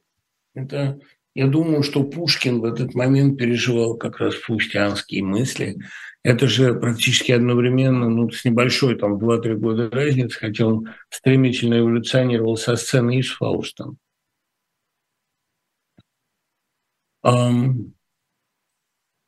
Посоветуйте переводы на английский Аванеса Туманяна. К сожалению, ничего об этом не знаю. Самого его весьма люблю.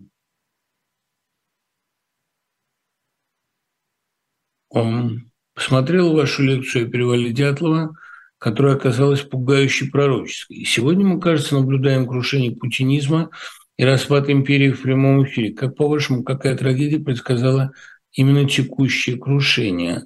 Арника абсолютно точно и безусловно в Чернобыле. Абсолютно фаустианская катастрофа. Как вы относитесь к творчеству Лизы Верещагиной? Это довольно забавный вопрос и важный для меня. Понимаете, дело в том, что Лиза Верещагина, она была моей ученицей в МГИМО и входила в круг моих учеников. И я очень восхищался ее стихами. Мне представляется, что это такая выдающаяся современная религиозная поэзия. И как раз, когда она пребывала в довольно глубокой и частой депрессии, о которой откровенно рассказывала в своем публичном дневнике, ее стихи, ее вытаскивали как-то из этого. Это были стихи совершенно первоклассные. А потом она вылечилась от депрессии не только за счет стихов, а вышла замуж счастливо. И как-то сейчас с той же откровенностью рассказывает о ходе своей беременности, да и бог здоровья. Честно говоря, я всегда рад, когда человек становится здоровым духовно и перестает на этом писать стихи. Ну вот, скажем, вся поэзия Ройзмана была очень кризисной, очень внутренне трагичной. Когда он перестал писать стихи, из него получился такой образцовый человек действия. Но понимаете, талант же он не девается никуда, талант остается с человеком. И вот Лиза Верещагина, пусть она не пишет больше своих великолепных, очень трагических, сложных религиозных стихов, но ее талант нашел другую форму применения, ничуть не хуже. Она ведет семинар на Human Rights Space «Права человека и основы диалога». Это такой курс. Я думаю, его надо слушать. Не в порядке рекламы. Говорю, ну, раз вы спросили про ее поэзию, я отвечаю, что вот ее поэзия теперь пошла в этом направлении. Кстати говоря, поэзия Ройзмана, тоже странно трансформировавшись, перешла в его дневник личного дела. Ну, то есть она перешла в формат активного действия, да, когда уже, так сказать, стишками не отделаешься. И продолжаю любить стихи Верещагиной, продолжаю любоваться Верещагиной самой, потому что она пишет о себе всегда с большой долей исповедальности и самоиронии. Я совершенно не разделяю вот этого публичного выбалтывания травмы, и это мне совершенно неинтересно, и вообще говорить об обсуждении травмы мне скучно. Но вот ее курс искусства диалога, или, как я сейчас скажу, как это точно, права человека и основы диалога, это надо слушать. Ну, просто потому что она очень умный и очень внутренне трагический человек. И мне интересно, как она эту свою внутреннюю трагедию переводит во внешнее действие. Трагедию можно во внешнее действие переводить по-разному. Можно свой, так сказать, внутренний мир выплескивать на людей и превращать их жизнь в ад. Была б моя лира, первейшая из лир, мечтал я полночью вешней, когда бы ужасный свой внутренний мир, я мог опрокинуть во внешний. А бывает другая, бывает попытка свои драмы, ну, ужасное слово, прорабатывать, лечить вместе с другими. И вот если Верещагина говорит о правах человека, то есть о каких-то публичных, общественных механизмах компенсации внутренней драмы, это надо слушать в любом случае, потому что она жутко интересный человек. Она меня иногда бесит, но всегда восхищает при этом. Таких людей немного.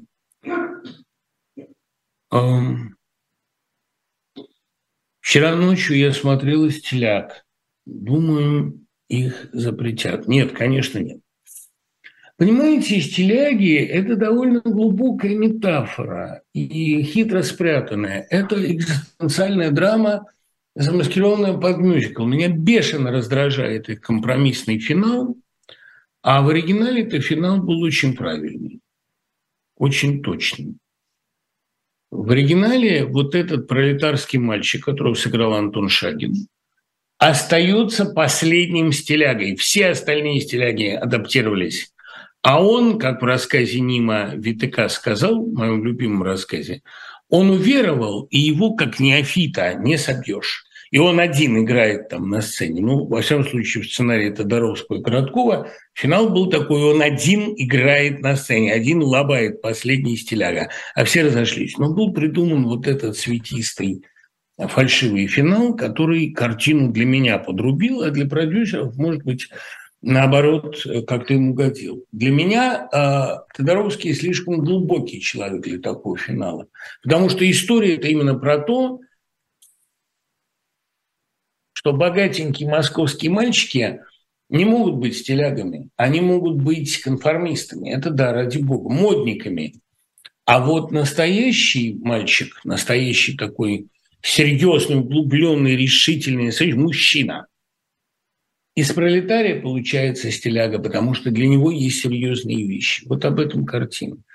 Но она так глубоко зашифрована, что, ну уж, конечно, никто не будет ее запрещать. Запретить могут надвое. Вот это могут.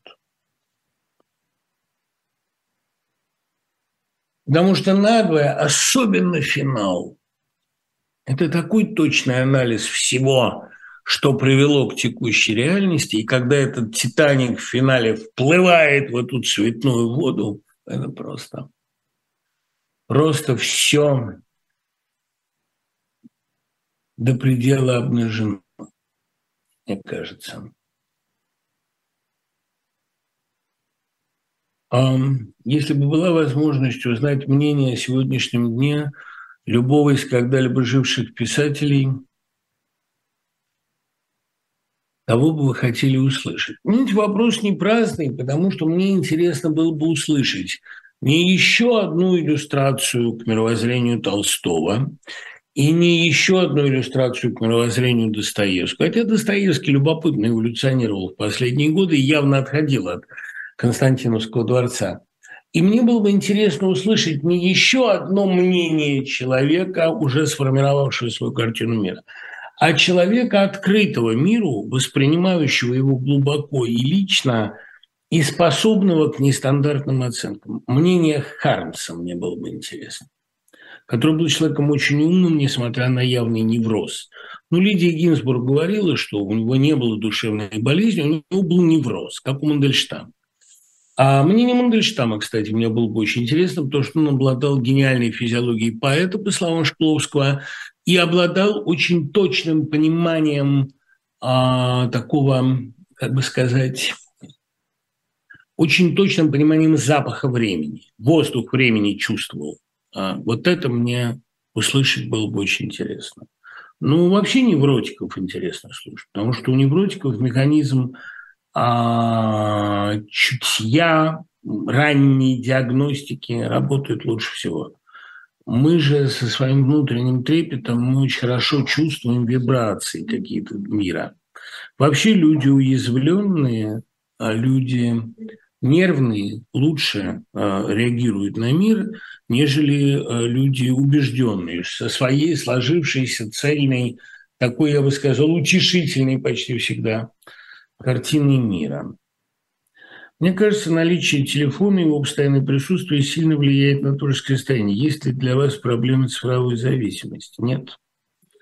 Я легко обхожусь без телефона. Конечно, я испытываю радость, когда возвращаюсь в поток новостей и могу посмотреть, что происходит, независимо от того, плохие это хорошие новости или хорошие.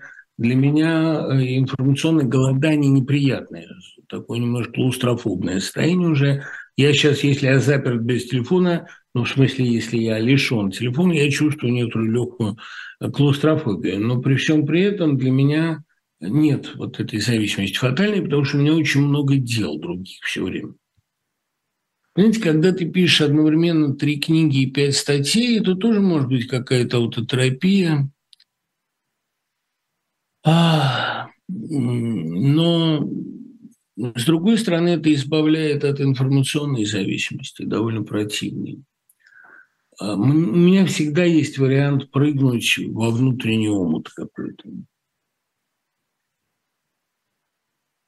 Согласны ли вы, что именно вера в Бога делает нас людьми? Людьми нас делает вторая сигнальная система. Вера в Бога, вероятно, одно из ее проявлений. Хотя и там еще сложно. Расскажите про Михаила Семенка.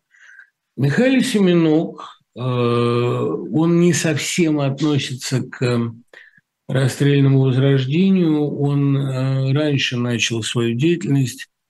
Это первый украинский футурист, который довольно быстро понял, куда все идет, и, так сказать, перековался, хотя остался очень талантливым поэтом.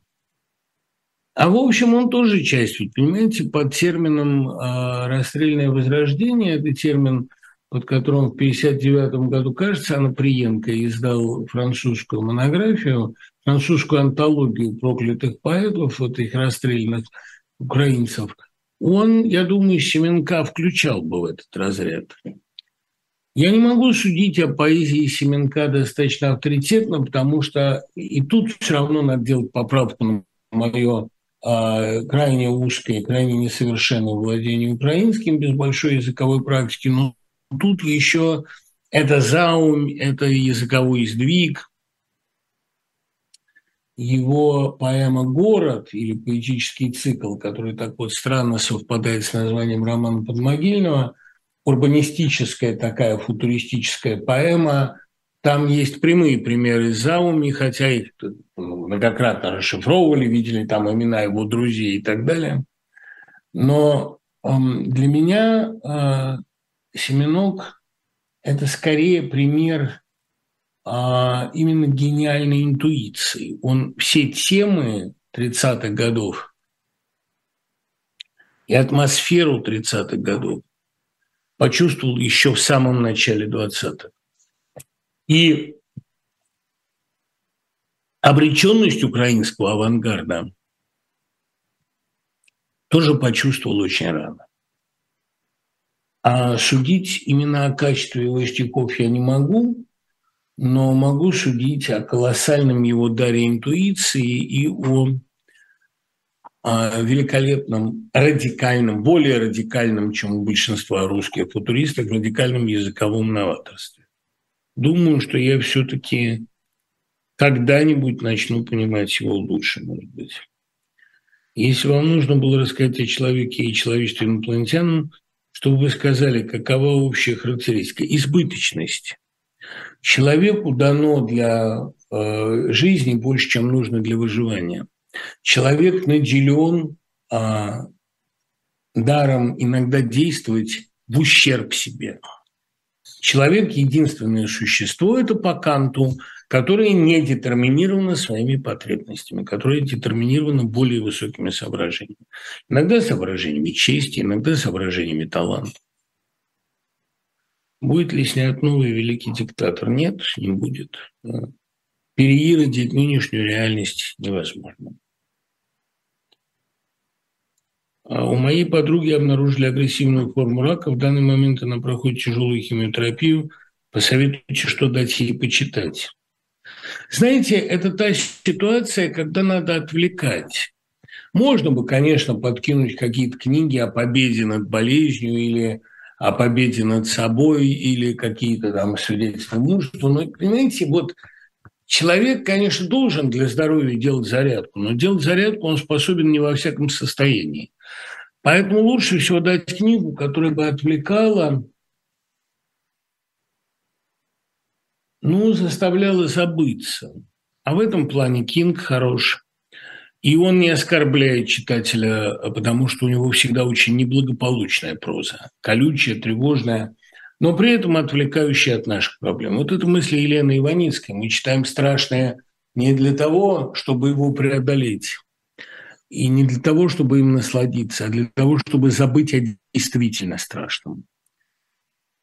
И, наверное, знаете, вот какой-нибудь хороший военный детектив,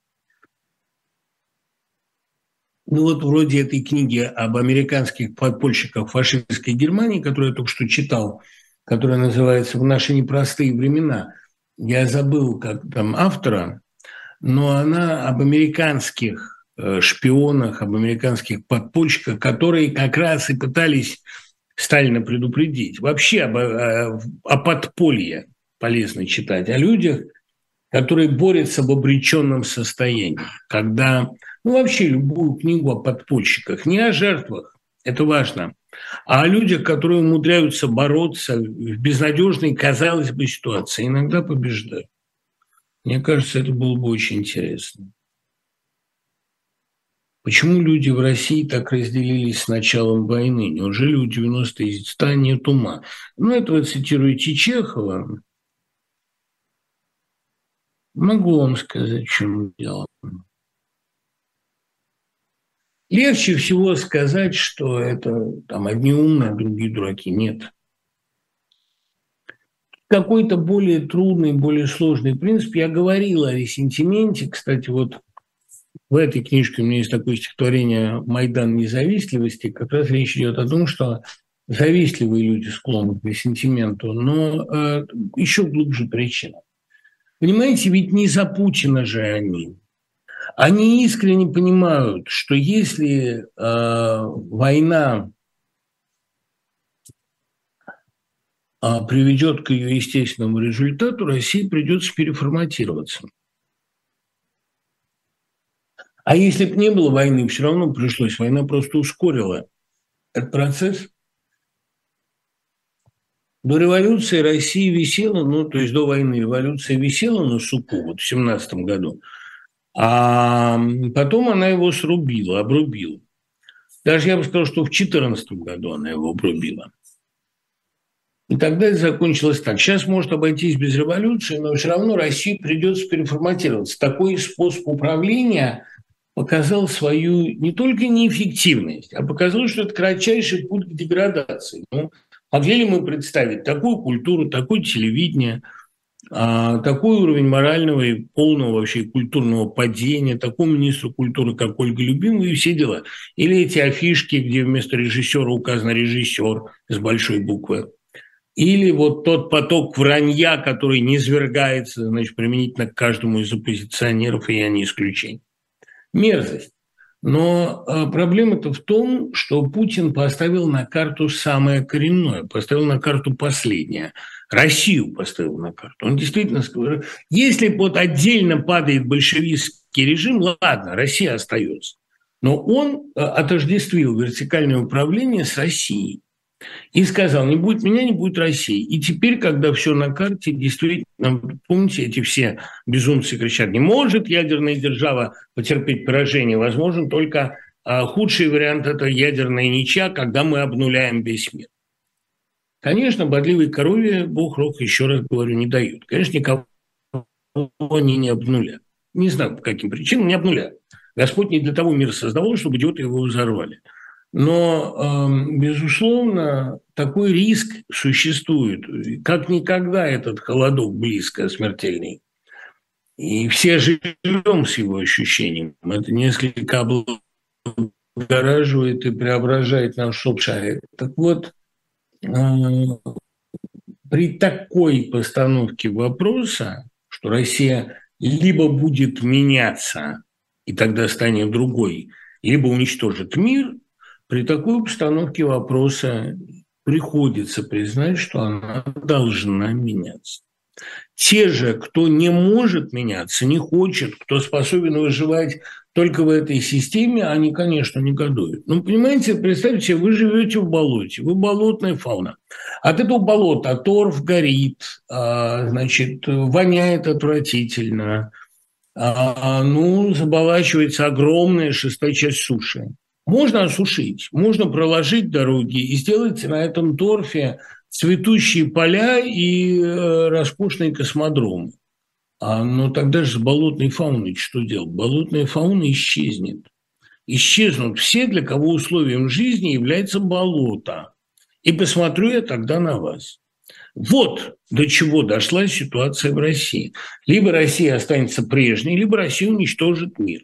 Остаться прежней она не может, это уже понятно, потому что невозможно остановить процесс, ни один, невозможно остановить жизнь. Ну, значит, это болото от избытка метана должно просто взорваться. Но я надеюсь, что это произойдет в каком-то более мягком формате. Все-таки уничтожением человечества это не обернется, или произойдет, как в известном анекдоте, когда атомная бомба падает в болото. Чмок и ничего.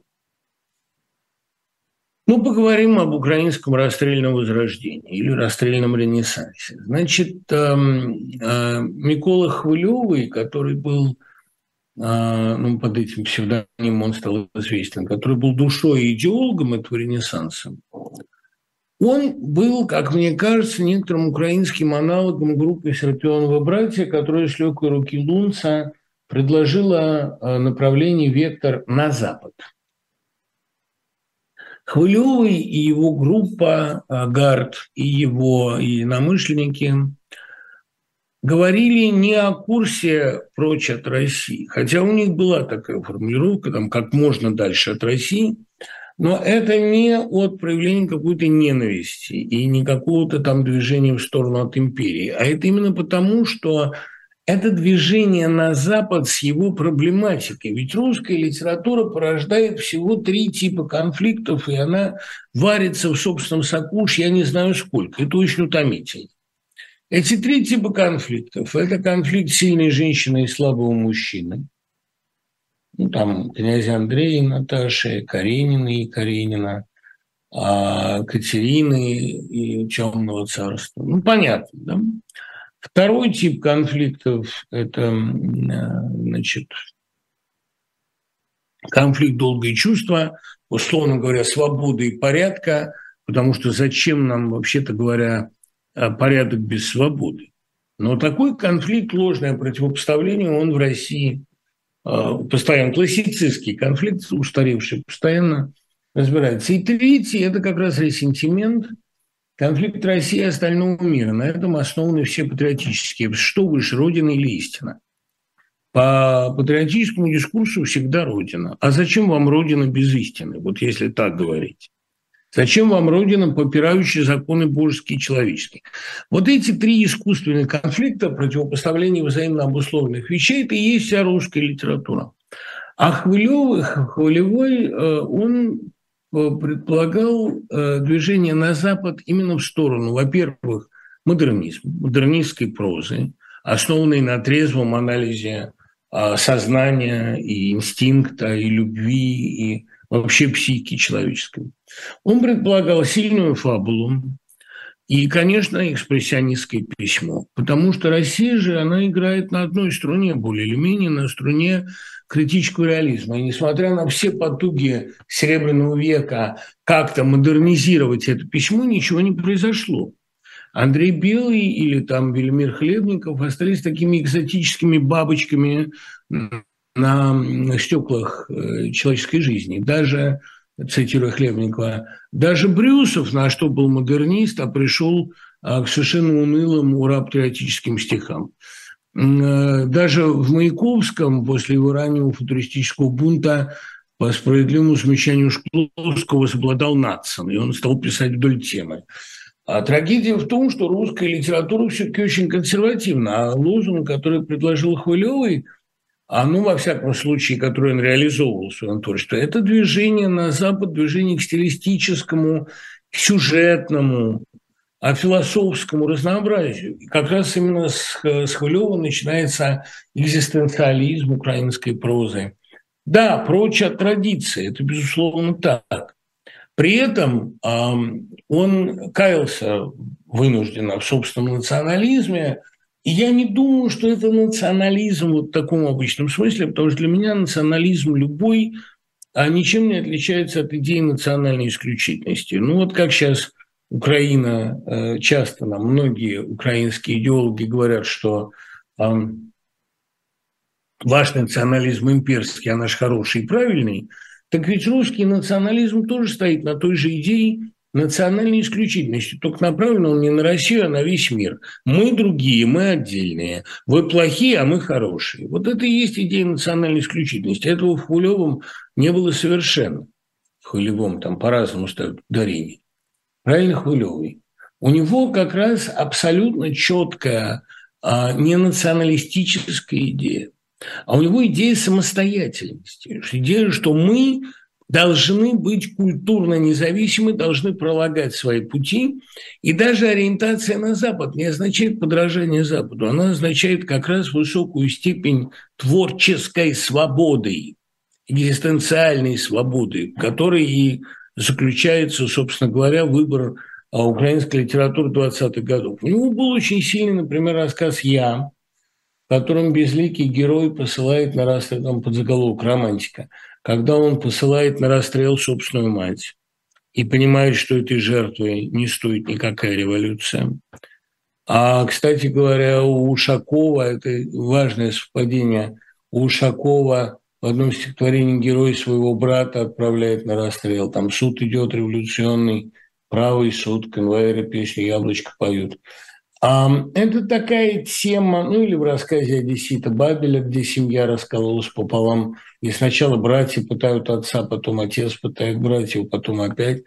Ну вот это очень украинская мысль о том, что никакая кровь ничего не оправдывает, что человечность и гуманизм всегда будут выше, и родство всегда будет выше любого принципа. А Хвылевый был искренним революционером, абсолютно искренне считал, что революция – великое благо, что она назрела, но она должна стать еще революцией философской, антропологической, эстетической. Она должна двинуть мир вперед. Я думаю, что бесспорно и глубокая идейность Бажана. Бажан с его научной поэзией, с его интересом к марксизму, с его как раз совершенно модернистским рационализмом, он, безусловно, часть этого расстрельного возрождения. Ему посчастливилось уцелеть, хотя его громили как мало кого. А его как раз сложность его поэзии помогла ему уйти в переводы из того же Рильке. И лучшие переводы на славянские языки – это переводы Бажана, конечно. Его «Чаша роз» – это совершенно гениальный перевод. Да и, в принципе, Бажан – поэт, конечно, напряженно работающий, сложнейшие мысли. А он никаким националистом не был. Он тоже предполагал европейский культ сложности и модерна, предполагал европейское обращение к главным проблемам. Но поэзия, которая скована цензурой, будь автор трижды марксистом, она не может уживаться с этой цензурой. И, кстати говоря, ведь протест против украинского авангарда и против украинского модернизма – это протест против сложности, против подхода к реальным главным вещам, которые начисто табуированы. Можно говорить об узком круге понятного, а касаться всего сложного – это нельзя, это боже упаси. Вот в этом смысле роман Подмогильного Валерьяна «Город», второй его роман частично утрачен, к сожалению, это книга, которая… Ну, там в предисловии Лейтаса сказано, что это книга, которая, прежде всего, дарит высокое эстетическое наслаждение. Это сложный роман. Вот надо понимать, в чем его сложность и почему он оказал такое гигантское влияние на украинскую, да и на русскую прозу. Его в 30-м году перевели и издали. Значит, история вот этого сельского парня Степана, который себя для красоты называет Стефаном, который приехал в Киев и пытается здесь сделать писательскую карьеру. Это немножко история Жюльена Сорреля, история Растиньяка. И, кстати говоря, заканчивается она сценой, когда он смотрит на Киев с высоты своего 7-го этажа, своей полученной, наконец, там квартиры, и чувствует, что он этот город завоевал. Но что его отличает от Растиньяка? Это тоже, понимаете, такой даже еще это немножко Мартин Иден наоборот, потому что Мартин Иден, почему герой кончает с собой? Потому что ему удалось выиграть место под солнцем, но он пожертвовал талантом. А если говорить более сложно, потому что он достиг цели и понял, что эта цель не стоила потраченных усилий. А роман Подмогильного, почему он называется «Город» и в чем его изначальная сложность, глубина? А ведь это очень украинская книга. Это книга об украинском крестьянине, который в городе поддается на соблазны той самой фаустианской цивилизации. И в отличие от многих других героев, он, подобно Растиньяку, и особенно подобно Жюльену Сорелю, он эти соблазны города принимает. Город по Подмогильному – это начало, безусловно, модернистское, но и начало довольно страшное. Это начало эгоцентрическое. И Стефан этот, когда он доводит влюбленную в него Зоську до самоубийства, доводит, в общем, на совершенно ровном месте, но там точно многие девушки в это время, как Маруся отравилась, травятся просто от пустоты жизни, от несчастной любви. Но он, в общем, с Зоськой-то он поступил очень грубо. Он ее любовь-то растоптал. И вот этот соблазн модерна становится соблазном индивидуализма. Надейка, она находит свой путь в этом городе, она выходит замуж, беременеет, и все у нее хорошо. И она с ним разговаривает высокомерно. А он становится эгоцентриком, он упоен своим талантом, в общем, не бесспорным, своим литературным продвижением, карьерой. И он на этом теряет все, что может. Он перестает писать. И тогда в финале романа он садится и, наконец, начинает писать вторую главу. С чем это связано? С тем, что он осознал свою вину, свой грех. Не то, чтобы там утверждается, от этого, Боже упаси, не то, чтобы там утверждалась духовная чистота деревни. Наоборот, может быть, очень во многом именно его принадлежность к крестьянству сделала его таким эгоцентриком и до известной степени прагматиком.